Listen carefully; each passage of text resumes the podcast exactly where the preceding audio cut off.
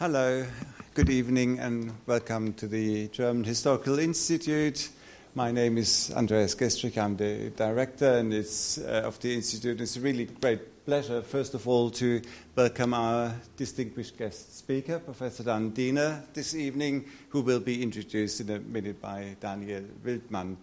Um, it's wonderful that the um, uh, the annual uh, general meeting of the uh, German History Society has grown so much, and it's wonderful that you always try to return to the German Historical Institute when, you, when your conferences are in London. The conferences of the uh, German History Society started here in this room. Uh, for many years, the room was big enough to house the whole conference, but now uh, the yeah the conference has uh, grown over the years, and it's really a great pleasure that uh, obviously German history is such a lively field in in Britain. I keep telling my colleagues in Germany uh, it's absolutely unbelievable. In Germany, there's exactly one chair for British history, uh, uh, and if you see the other way around, how lively interest in uh, in German history is in Britain is, is absolutely overwhelming and really very um, yeah, comforting and uh, very good for us. So, uh, welcome uh, to the to the uh, opening uh, lecture of the of the annual general meeting of the German History Society. Um, I'm sure we have um, a very interesting uh, two days uh, when we continue at uh, Queen Mary. And I will hand over now uh, to first the uh, chairperson uh, of the, uh, of the His- German History Society, Liz Harvey, and then to Daniel Wildmann. So, welcome again from us. And as usual, the procedure is that we have a lecture and discussion afterwards, and then you are invited to a glass of wine here next doors. Thank you, Andreas. Um, I'd like to welcome you all here today on behalf of the German History Society. And as Andreas said, this lecture tonight is also a launch event for our annual conference. And we're really honoured to have Professor Dan Diner here as our opening keynote speaker. And like everyone else here, we're really looking forward to his lecture. Before I hand over, I just want to say some thanks. Um, a number of people obviously have been involved in preparing tonight's event. I'd particularly like to start by thanking Andreas Gestrich and the German Historical Institute for providing this man- magnificent setting for our launch. Um, the German Historical Institute has been incredibly generous to the German History Society, and yet again, we, we want to just acknowledge all that we owe to you. Um, I'd also like to thank, in his absence, uh, Felix Römer and also Carol Sturks and Anita Bellamy, um, colleagues here at the GHIL, for all their help uh, making it happen tonight. I'd also like to thank the Leo Baeck Institute and Daniel Wildmann and his colleagues for co organising tonight's event. It is a sort of co hosted event with the Leo Baeck Institute, and we're delighted that that's worked out so well. I'd also like to mention now and thank and point out uh, Professor Christina von Hodenberg as the host uh, um, on behalf of Queen Mary of the annual conference, which, as Andreas just said, will continue tomorrow at, at Queen Mary. Just as a small organisational thing, I think probably most of you who are attending the annual conference will have already spotted that you can register here tonight. You can talk to Craig Griffiths. Um, downstairs and pick up your packs, and that might just save a little time tomorrow. But uh, Craig will be here afterwards as well, so if you want to register and haven't yet done so, please do. Christina would like to say a few words on behalf of Queen Mary, um, so I'll just hand over to you, uh, Christina. A very warm welcome to all of you on behalf of Queen Mary University and Queen Mary School of History, particularly those who we, we will meet tomorrow. Of course, you can continue tomorrow uh, at Queen Mary. You can get your re- registration badges and your packs as well if you don't do so tonight. And I also just wanted to show you my face, so if there anything if, the, if anything goes wrong, you can direct your questions towards me or to Craig Griffiths, who has been wonderfully organizing this whole event so far. Okay, thank you. So now I'd like to hand over to Daniel Wildmann, um, who is the acting director of the, the Leo Baeck Institute, uh, as I say, co host um, of tonight's event. And the Leo Baeck Institute is also sponsoring a panel tomorrow morning entitled To Be Jewish or To Be German. So, Daniel will chair tonight's event and introduce Professor Diner. Thank you very much, Liz. Ladies and gentlemen, I'm very happy to welcome you to um, tonight's keynote lecture at this very splendid venue, the German Historical Institute. My name is Daniel Wildmann. I'm the acting director of the Leo Institute.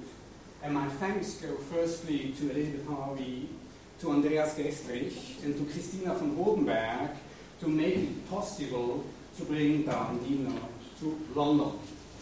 He's our guest speaker, and I'm very happy and very glad to introduce him. Dan Diner is professor at the Hebrew University in Jerusalem in the Department of History. He's also professor emeritus at the University of Leipzig, also at the Department of History. He was for quite many years the director of the Simon Dubnow Institute for Jewish History and Culture in Leipzig, precisely from 1999 to 2014. And he has held numerous guest and visiting professorships in places such as Munich, Vienna, Oxford, Princeton, or Stanford. He has also been awarded several prizes, such as the Ernst Bloch Prize in Germany, the Premio Capalbio in Italy, or very recently, the Leipziger Wissenschaftspreis. Now, what are his research interests? Let me just mention the most important ones of his research interests. Firstly, the history of the 20th century, or the Near East and German history, or the history of National Socialism and the Shoah, and last but not least, modern Jewish history. Dan Diner has published widely in all these fields, and I'd like to mention just some of his publications, and I restrict myself to his books only.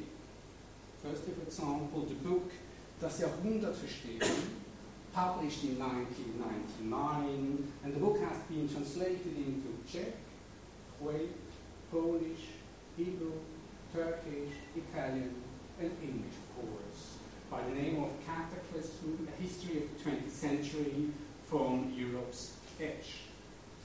Or the book Das Siegel der Zeit, über den Stillstand der arabischen Welt, firstly published in German in 2005, then translated into Italian, Turkish, Arabic, and again, English, of course. The English title is Lost in the Sacred, um, Why the Muslims World Stands Still, published by University of Princeton Press. Or a very recent book, this one, Rituelle Distanz, Israels Deutsche Frage. Um, the book has been published about two months ago, so it's really, really new. And as you can hear, if you look at the title, it's not about Germany's, shall we say, Jewish question. No, it's about Israel's German question. And what you can see here for Dan Diner, it is very language is extremely important to analyze these questions. And I'll come to this in a second. He was also the editor or co-editor of numerous books, yearbooks, journals, and I would like to mention one which is, which is of particular importance, namely the Enzyklopädie Jüdische Geschichte und Kultur in English, the Encyclopedia of Jewish European Cultures, um, published in seven volumes since 1911. I think the last volume is going to be published this autumn. Right? As I mentioned before, language. Language is at the center of Dan work and thinking. And Dan coined quite a lot of terms which have not only become key terms in our field of research for us as scholars, but also become key terms for cultural and political debates in Germany. Such as Zivilisationsbruch or versiegelte Zeit or Gegenrationalität, Shushu and discuss um, Jewish councils under Nazi movement, or very beautiful gegenläufige Gedächtnisse.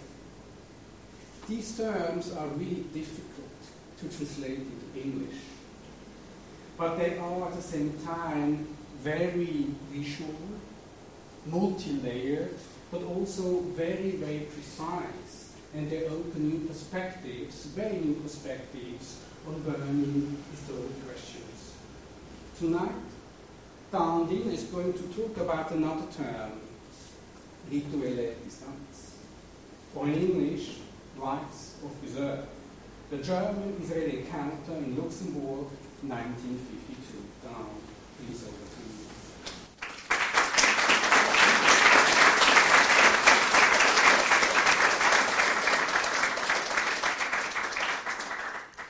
Well, thank you very much for that uh, very generous introduction. I'm happy to be here. I'm happy to be in London.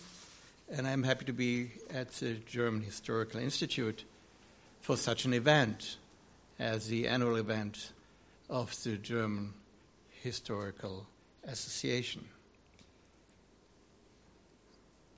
I wanted to introduce my presentation, which is a part of a much larger project.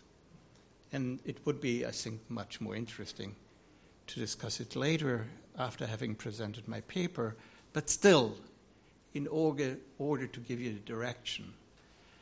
It's a larger project about uh, political theology, about the transformation of fundamental concepts of uh, Jewish existence from the religious into the secular world. And my present paper, my presentation today, deals with a moment, a moment of 13 minutes. It's a micrological introspection into the transformation of belonging which took place in those crucial years after 1945 in the wake of the Holocaust. But let me start with my paper. The mood was frosty in the town hall of the city of Luxembourg that early morning of September 10, 1952. And the chill prevailed when the delegations of the Jewish people, represented by the fledgling State of Israel and the Claims Conference on one side, and the recently established Federal Republic of Germany on the other, met face to face for the world to see in the Salle de Mariage, the ceremonial hall of the Cercle Salle Flamande. There was good reasons for keeping a visible distance. The representatives of the Jewish people had decided, contrary to widespread sentiment among substantial segments of the Jewish public, particularly in the State of Israel, to conclude the so called reparations, Wiedergutmachungs, or Shilumim agreement, a treaty on restitution and indemnification with the Federal Republic, the legal successor state of the German Reich. From its very outset, the undertaking had been ambivalent. That ambivalence was manifested even before the signing when the heads of the delegations of the parties to the agreement decided by proxy not to give speeches or exchange pleasantries during or immediately after the signing of the agreement. The persistence of dissent was to be demonstrated in the public hall, despite the diplomatic accord that had been achieved. A handshake sealing the settlement was to be carefully avoided. Silence was to prevail. When in the early morning both delegations strode into the hall separately through opposite doors, muted voices were barely audible. People took their seats across from one another in silence at the massive ceremonial table. Surrounded by the delegations, Federal Chancellor Konrad Adenauer, who was also serving as foreign minister at the time, and his Israeli counterpart, Moshe Sharett, silently put their signature on the two copies of the final document. The apparent protocols were signed by Nachum Goldmann as president of the Claims Conference. The diplomatic etiquette of ostentatious reservation agreed upon beforehand had been observed. In place of words left unspoken, images of the event endure. The so called episodes of the speeches not held had been amply captured for posterity by a photographer. The images seemed intended to attest that Germans and Jews had laid the foundations for a new beginning just a few years after the catastrophe that would come to be called the Holocaust. Such a reading seemed congenial to the German side. Yet this new beginning differed fundamentally from the former common bond between Jews and Germans now being disclaimed by history. From this juncture onward, the Nazi relationship would predominate, manifested by a sharply drawn line of disparity. On this footing and against the backdrop of catastrophe, Jews and Germans sought a viable mode of coexistence in keeping with the requirements of the day. The new constellation was choreographed on the stage in Luxembourg by mutually mute delegations. It appeared as though a spell, the aura of a ban, a kind of tacit prohibition, had been cast upon the encounter. The impression was in keeping with the sentiments of the Jewish Israeli side. The choreography of visible discord amidst restrained and muted rapprochement had already been demonstrated by the Israeli negotiators during previous talks on restitution, opening on March 20, 1952, in the Hotel Kasteel Oud near The Hague in the Netherlands. And that for good reasons. Only shortly before, the Israeli government had succeeded with no small effort in obtaining the parliamentary accord for direct negotiations with Germany. This had been achieved despite great public indignation and vocal opposition in the Knesset. The debate that had raged in the Knesset for three days in early January was one of the most dramatic debates ever to shake the body. Just several years after the catastrophe in Europe and the establishment of the State of Israel, enraged parliamentarians in language replete with liturgical echoes appealed to the government in Jerusalem not to tarnish the honor of Israel by engaging in direct contact with the Germans. The Israeli negotiators at the talks in Wassenaar had been present at that Knesset debate. For years afterwards, one of them later reported they lived under the impression of that dramatic event, the reverberating echoes of which accompanied them into the negotiations as a kind of holy mission. In order to fulfill that sacred ordinance, if not in, con- in content, then at least in form, it was imperative to keep a distance from the Germans. But keeping a distance from the Germans proved not easy task for the Israeli negotiators. The simple fact that the members of the Israeli delegation were all Jews of German Jewish origin, in fact, were Germans in terms of past habitus, led to concerns that their cultural background would evoke burdensome inhibitions in the deliberations. These concerns had been voiced earlier by the director of the West European desk in the Israeli Foreign Ministry, Gershon Avner, concerning an initial encounter that was to take place in Paris.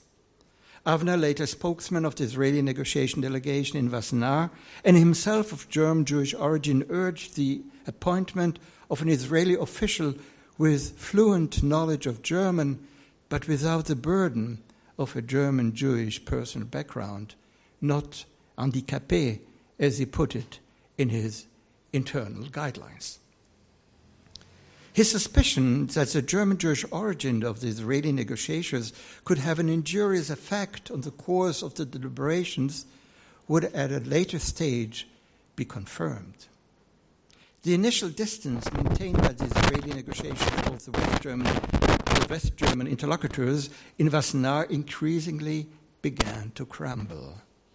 It became difficult to suppress the fact that their shared German culture would ultimately prove more powerful than a ritual distinct line of demarcation drawn between the two parties. In the opening of the negotiations in Wassenaar, the Israeli side had taken elaborate precautions to ensure a ritual distance. The delegations were to enter the room one after the other with a time interval of five minutes in between to prevent any accidental encounters between delegation members in the halls. Likewise, to be avoided was the trust engendering custom of shaking hands, which was to be substituted by a silent bow. Alongside the stipulations of restrained body language, the choreography of distance was to culminate in the Israeli refusal to use German as a language of interaction and negotiations. Nothing would have been more natural than to communicate among one another in German, a language familiar to all participants, and in fact, the native language of all the negotiators taking part. A language, perhaps the language of Jewish communication and learning, German had in the eyes of the Jews worldwide, particularly in the eyes and ears of Israeli Jews, become contaminated to the core. It was welcome in the public it was unwelcome, sorry, in the public sphere, and especially in matters of state. The desire, ritually imbued, to purge everything German in the aftermath of catastrophe was present at the establishment of the State of Israel. It sank deep roots into the fabric of Jewish collectivity, then crystallizing and marked by the time icon of memory of 1945 1948. The prohibition rejected all emblems of German belonging, that, a uh, Jewish belonging that derived from a German matrix, in particular the German language, formerly so prevalent in the culture of Ashkenazi Jewry. The retreat of that medium from the public sphere, a tendency observable in the Yishuv in Palestine long before the catastrophe and due to Zionist endeavors to forge a Hebrew nation, took on the character of an exorcism. The collective ban on everything German was further intensified by the refutation of German Jewish emancipation, which had fallen into disruptor. This stand of Jewish history was considered ruptured, entirely failed, even misconceived from the very beginning.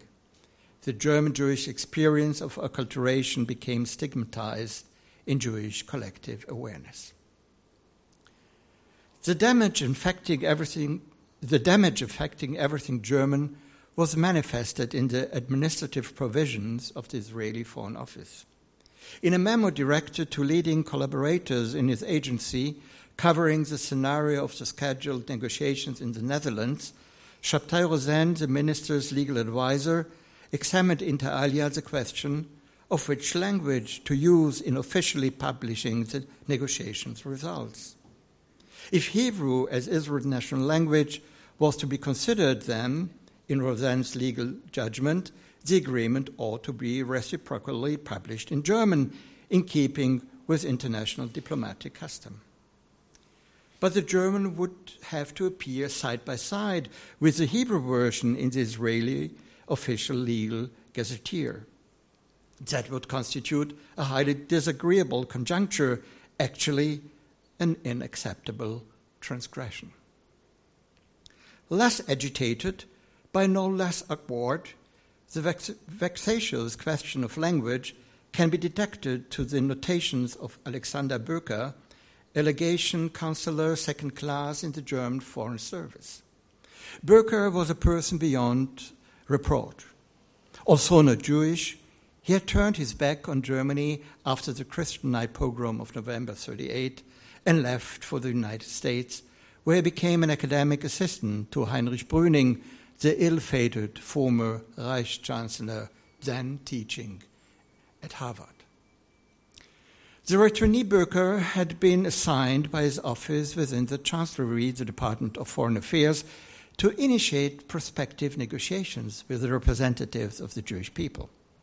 To that end, he met with Noah Barou, the chair of the European section of the World Jewish Congress. Barou, a confidant of Nahum Goldmann, pointed out that due to the necessity of maintaining distinct symbolic distance, it was absolutely essential that the scheduled negotiations would be conducted in a neutral language, irrespective of the fact that the designed Israeli negotiators, as was well known, were fluent in German. Barou asked Böker to determine whether the head of the German delegation, Professor Franz Böhm, an ordoliberal lawyer, one of the fathers of the German social market economy scheme, and former rector of Frankfurt University, was fluent in English or French. Unable to confirm this, it was stated that Böhm was prepared to have his words translated into English by an interpreter.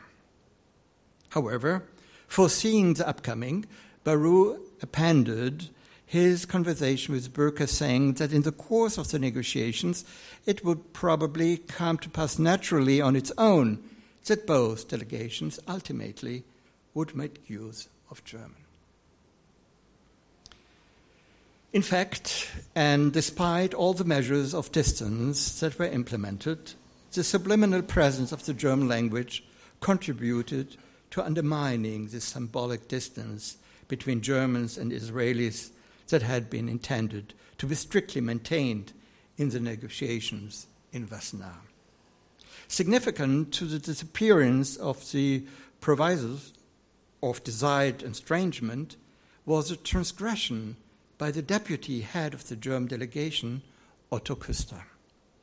Küster broke through the established language taboo by approaching Felix Eliezer Shinnar intimately. Before his diplomatic appointment as joint head with Yoseftal of the Israeli delegation in Wassenaar, Felix Shinnar had been the commercial director of the Israeli daily paper Haaretz. In the much photographed scene of the signing of the agreement, Shinnar can be identified sitting on the far left. Otto Küster, however, cannot be seen in the photo. During the crisis, which sparked an interruption in the talks in May, he had resigned in a mood of profound disappointment to protest the apparently inflexible stance of the German government and did not return when the talks were resumed at the end of June. Otto Küster had been a professional, uh, by professional lawyer. As an opponent of the Nazis, he was stripped of his office as judge in 1933. In the early Federal Republic, he made a name for himself as a restitution expert and state representative for questions of compensation in the Justice Ministry in Baden Württemberg. Later, he was among the lawyers of Norbert Wollheim in the 1953 55 IG Farben trial, where he delivered a sensational summation of the proceedings under the much quoted title Das Minimum der Menschlichkeit. In Wassenaar, his engagement in the matter of restitution was palpable. Bringing the negotiations with Israel to a successful conclusion appeared to be a personal matter for Küster and earned him the antagonism of the German finance minister Fritz Schäffer, who sought to fend off the Jewish demands with delaying tactics. Perhaps it was his favorable disposition towards Jews in Israel that seduced Küster to violate the prohibition in evoking proximity.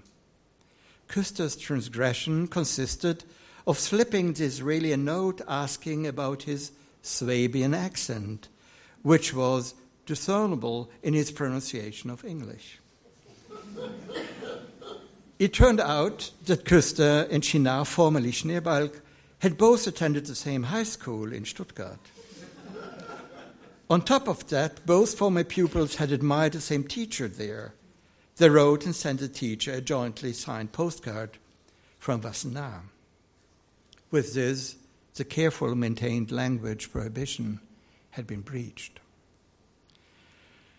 The language matter reappeared unexpectedly in the frosty early morning encounter at the Luxembourg Town Hall on September 10th.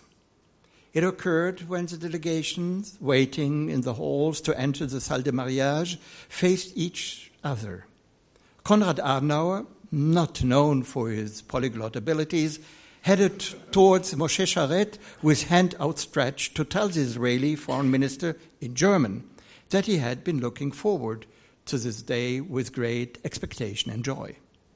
Sharett replied in German, confirming the importance of the day.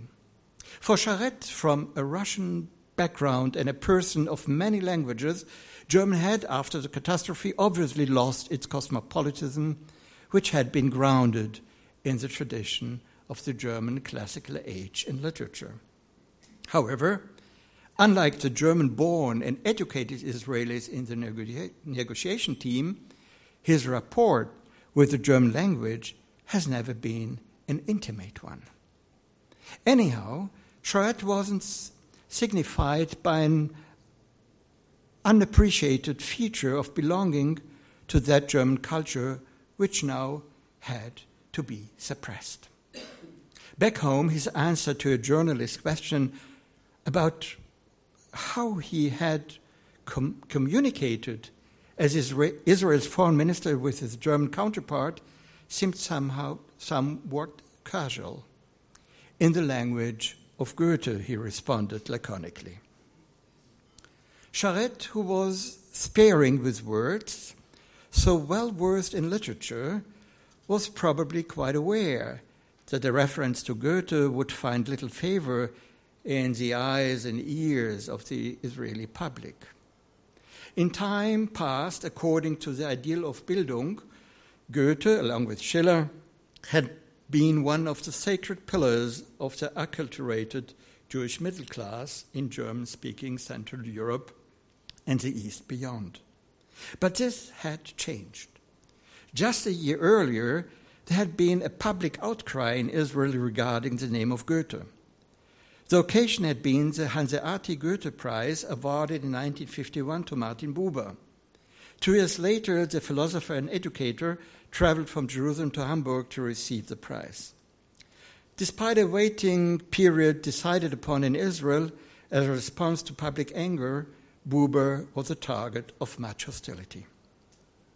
The forbearance his supporters had pledged for by arguing that Goethe was less a German than he was a cosmopolitan who had written in the German language did not come about.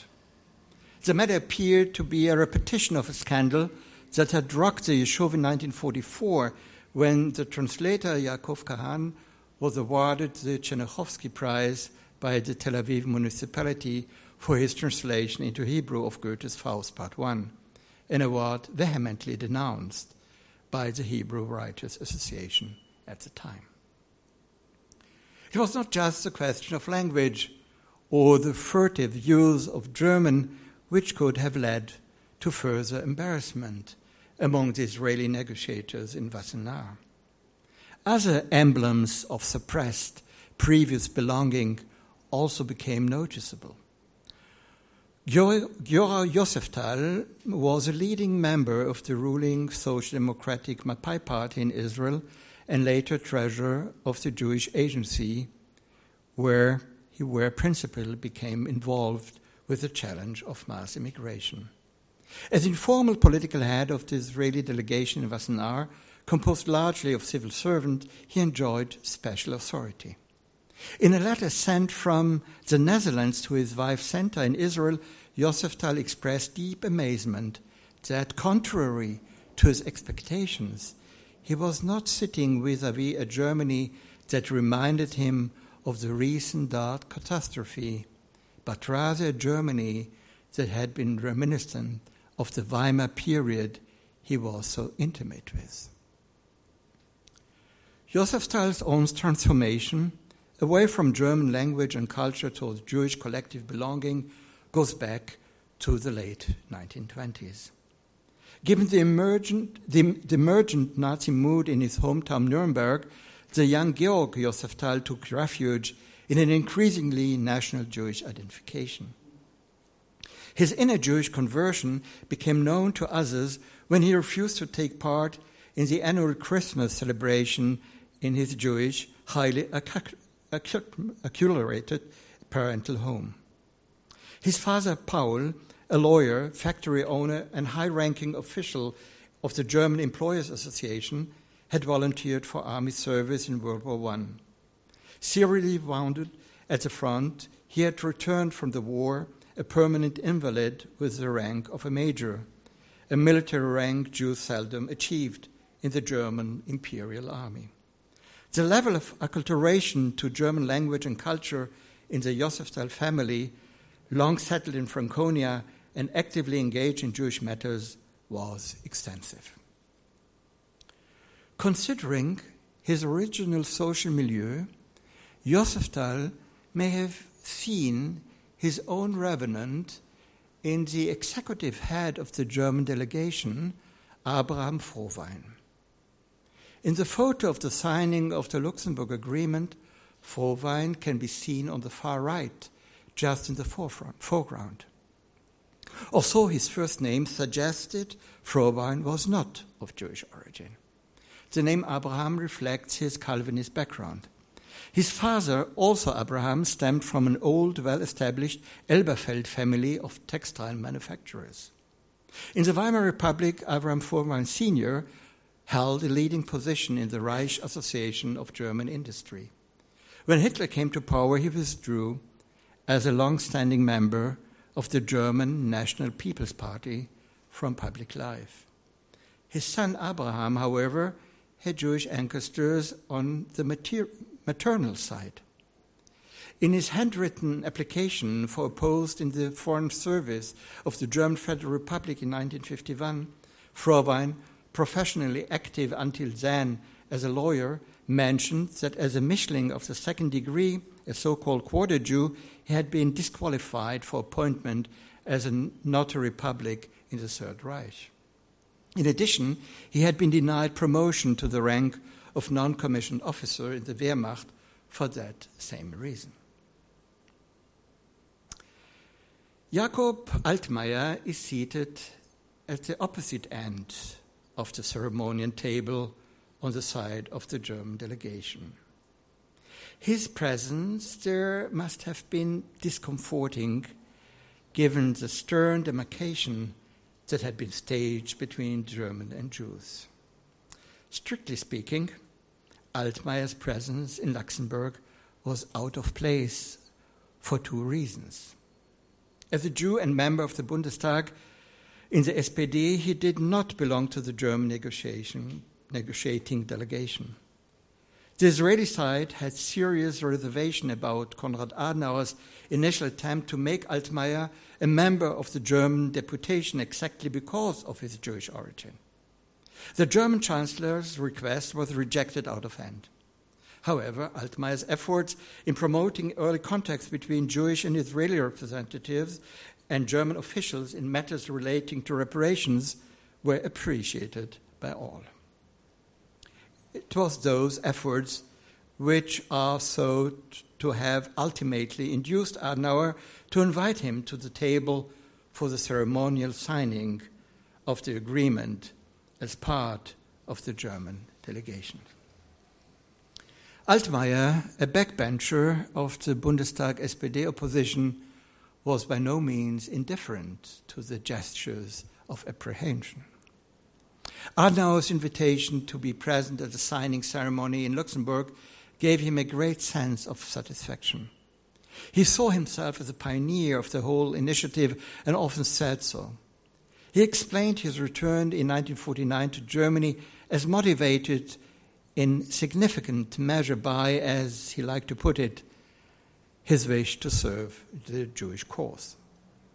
Given such close identification with the Jewish people, it was likely not easy to find himself sitting on the German side vis a vis Jews and Israelis.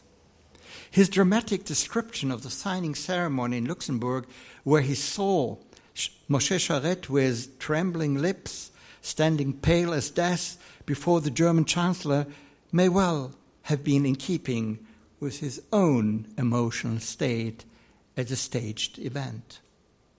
Deathly silence in the hall, only the pen scratching and the smell of burned sealing wax in the shadow of six million murdered, slain European Jews.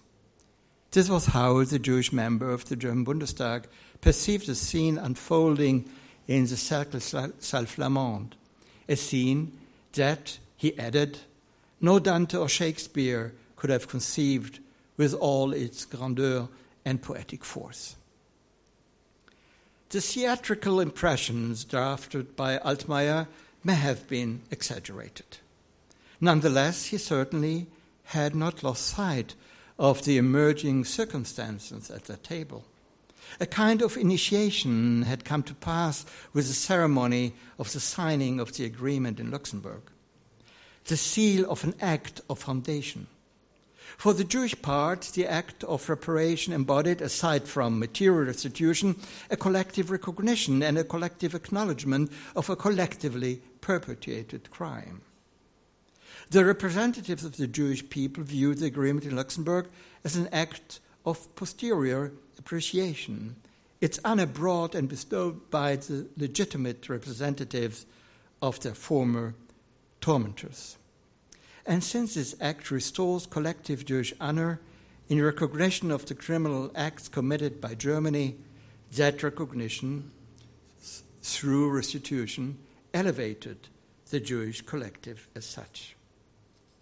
The act of initiation performed in the Luxembourg Town Hall with the signing of the reparation agreement was not restricted to the Jewish collective alone. It was also significantly constitutive for the recently established German body politic, the Federal Republic. The German side made good grace of the fact that the reparation agreement was the first bilateral international treaty concluded by West Germany since it was granted partial sovereignty in 1951, in spite of the fact that these, exter- that, uh, these external circumstances, as well as the choice of venue and time of the Luxembourg ceremony, carried the marks of an initiative whose importance might appear of a more secondary value. Luxembourg had been chosen for staging the act of signing the restitution agreement at the early hour of 8 o'clock on September 10, 1952, for another reason the inaugural session of the Special Council of Ministers of the European Community of Coal and Steel.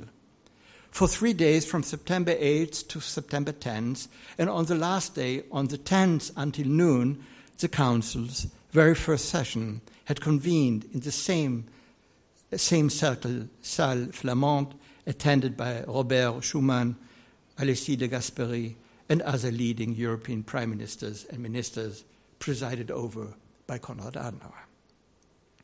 The fact that the venue and time for the signing ceremony of the German Israeli Jewish Restitution Agreement might also have been a matter of convenience should not be interpreted as lessening the genuine sentiments generated by that act. Its prominence could be seen in Konrad Adenauer's immediate reaction to the signing ceremony and against the backdrop of his deep religious convictions and his experience in the Nazi Reich. During the early stages of establishing context, Jakob Altmaier described Adenauer to his associate Eliyahu Livne, then consul of the State of Israel in Munich, as a practicing Catholic first and a German second. After the ceremony, Adenauer went to a local chapel and left the house of prayer with tears in his eyes, most likely overwhelmed by the power of the initiation that was felt by all. Another private, as- another private aspect of Adenauer's personal story tends to support the claim that the Chancellor was deeply moved by the act of laying down a moral foundation for the recently established Federal Republic. His wife Gussie had attempted suicide in Brauweiler prison while in Gestapo detention in 1944 and sustained injuries which would prove fatal for her in 1948.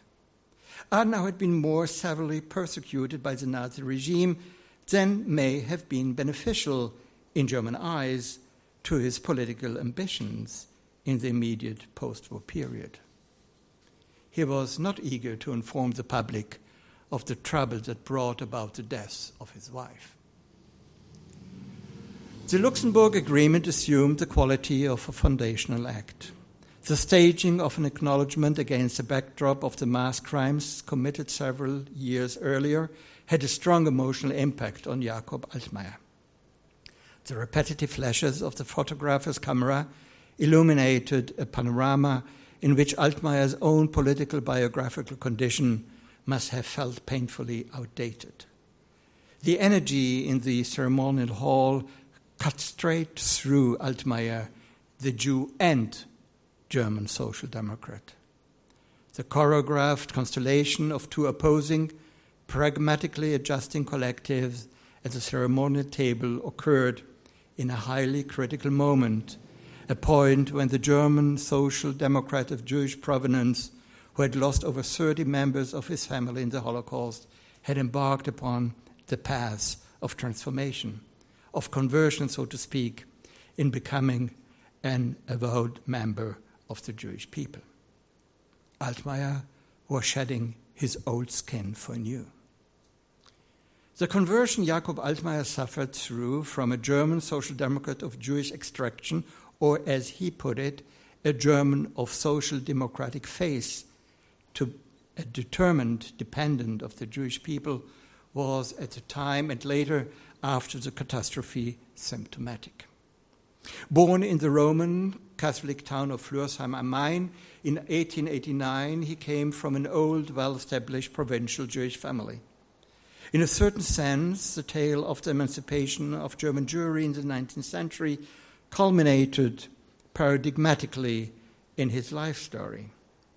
For Altmaier, it had condensed into an ossified and dogmatically rigid social democratic worldview based on class and grounded in an unconditioned belief in historical progress and abiding loyalty to the party. In keeping with a strong desire for symbolic staging, it was no accident that he had joined the SPD in 1913 on the date of Bebel's birthday. In, trouble, in troubled times, he ventured onto political ground somewhere between the major, majoritarian Social Democrats and the independents.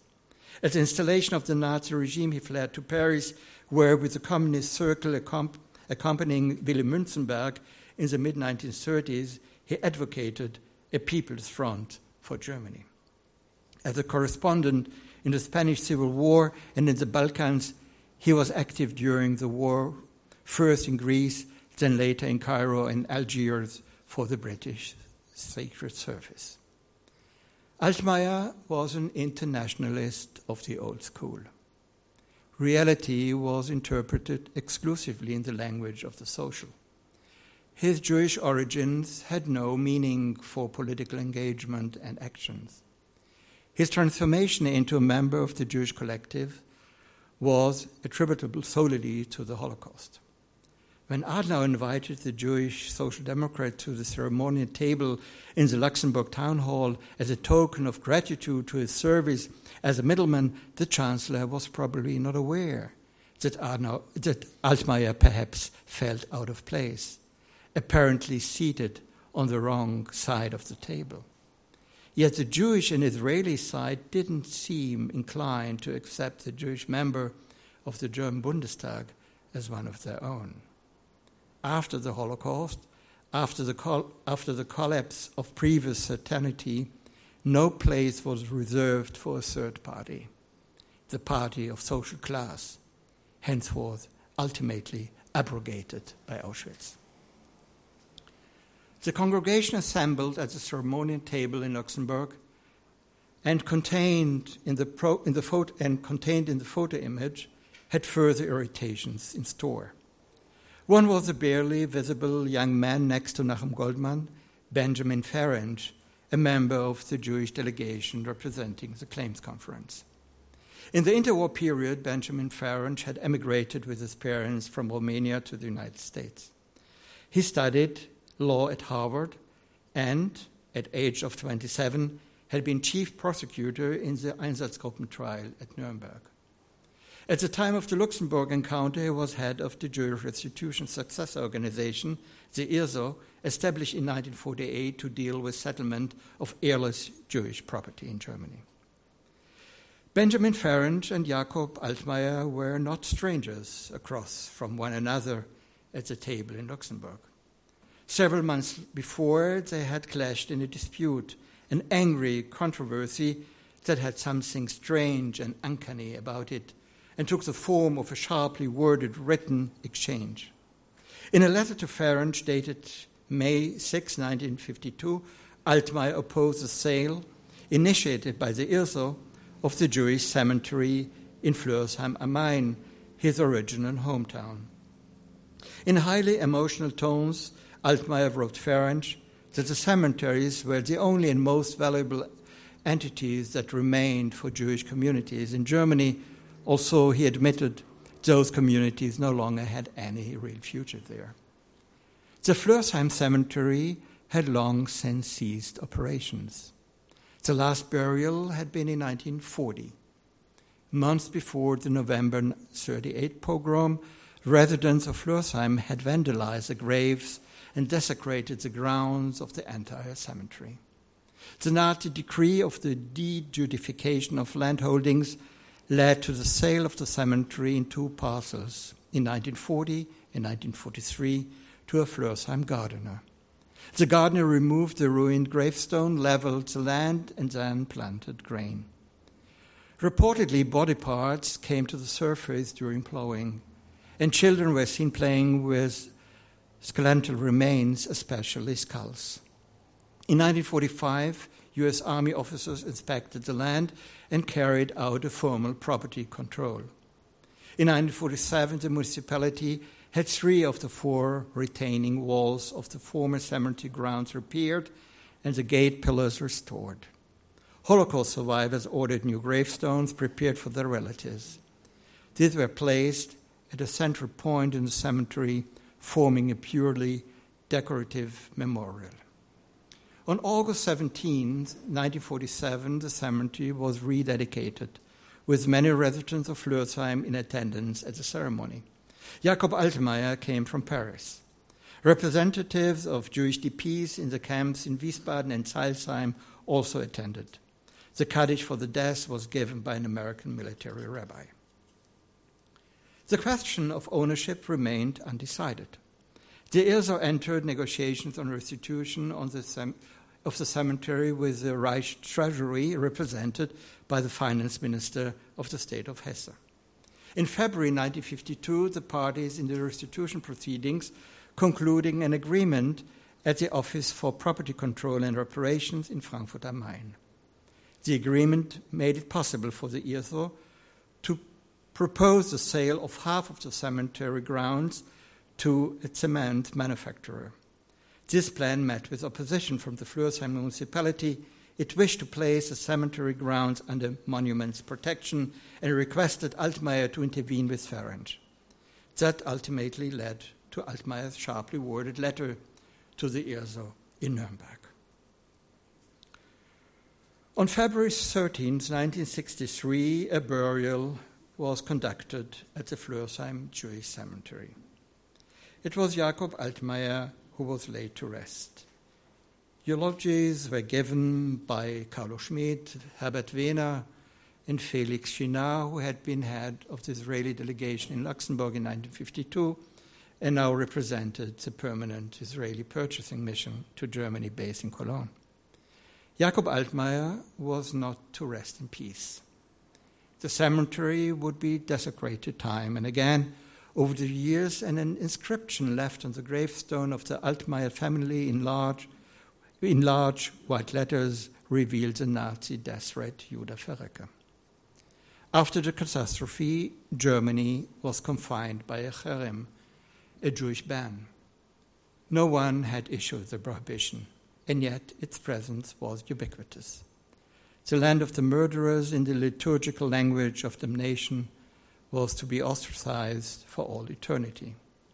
History, however, took a different path, due in large part to the agreement in Luxembourg, signed speechlessly on the early morning of September 10, 1952.